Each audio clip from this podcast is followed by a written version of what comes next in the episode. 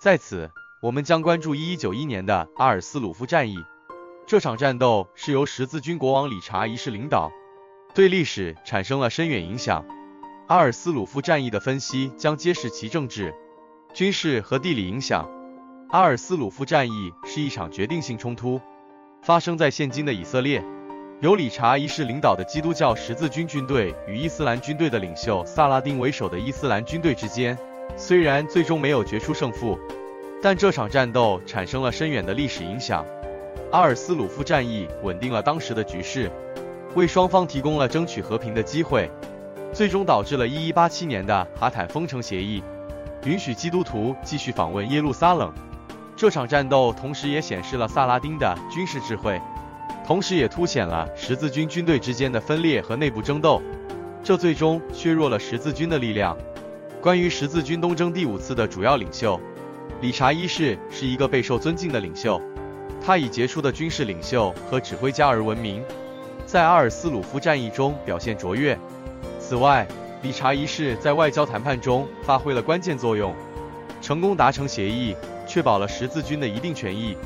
他对东方文化产生了浓厚兴趣，与穆斯林世界接触，这有助于文化交流，将一些东方文化元素引入西方。东征还对当地地区产生了多方面的影响，包括地理、政治和经济方面的变化。东征期间，十字军国家占领了一些中东地区，如巴勒斯坦、约旦和黎巴嫩，导致地理领土的变动，标志着中东政治地图的变化。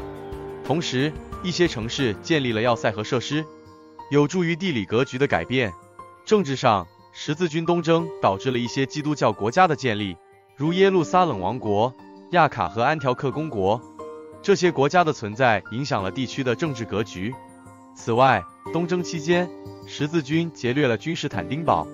这对拜占庭帝国和东正教基督教产生了深远的政治影响。在经济方面，东征推动了东方和西方之间的贸易和商业联系，促进了丝绸之路的重新繁荣，一些金融体系和银行也得以建立，从而促进了财富的流通和管理。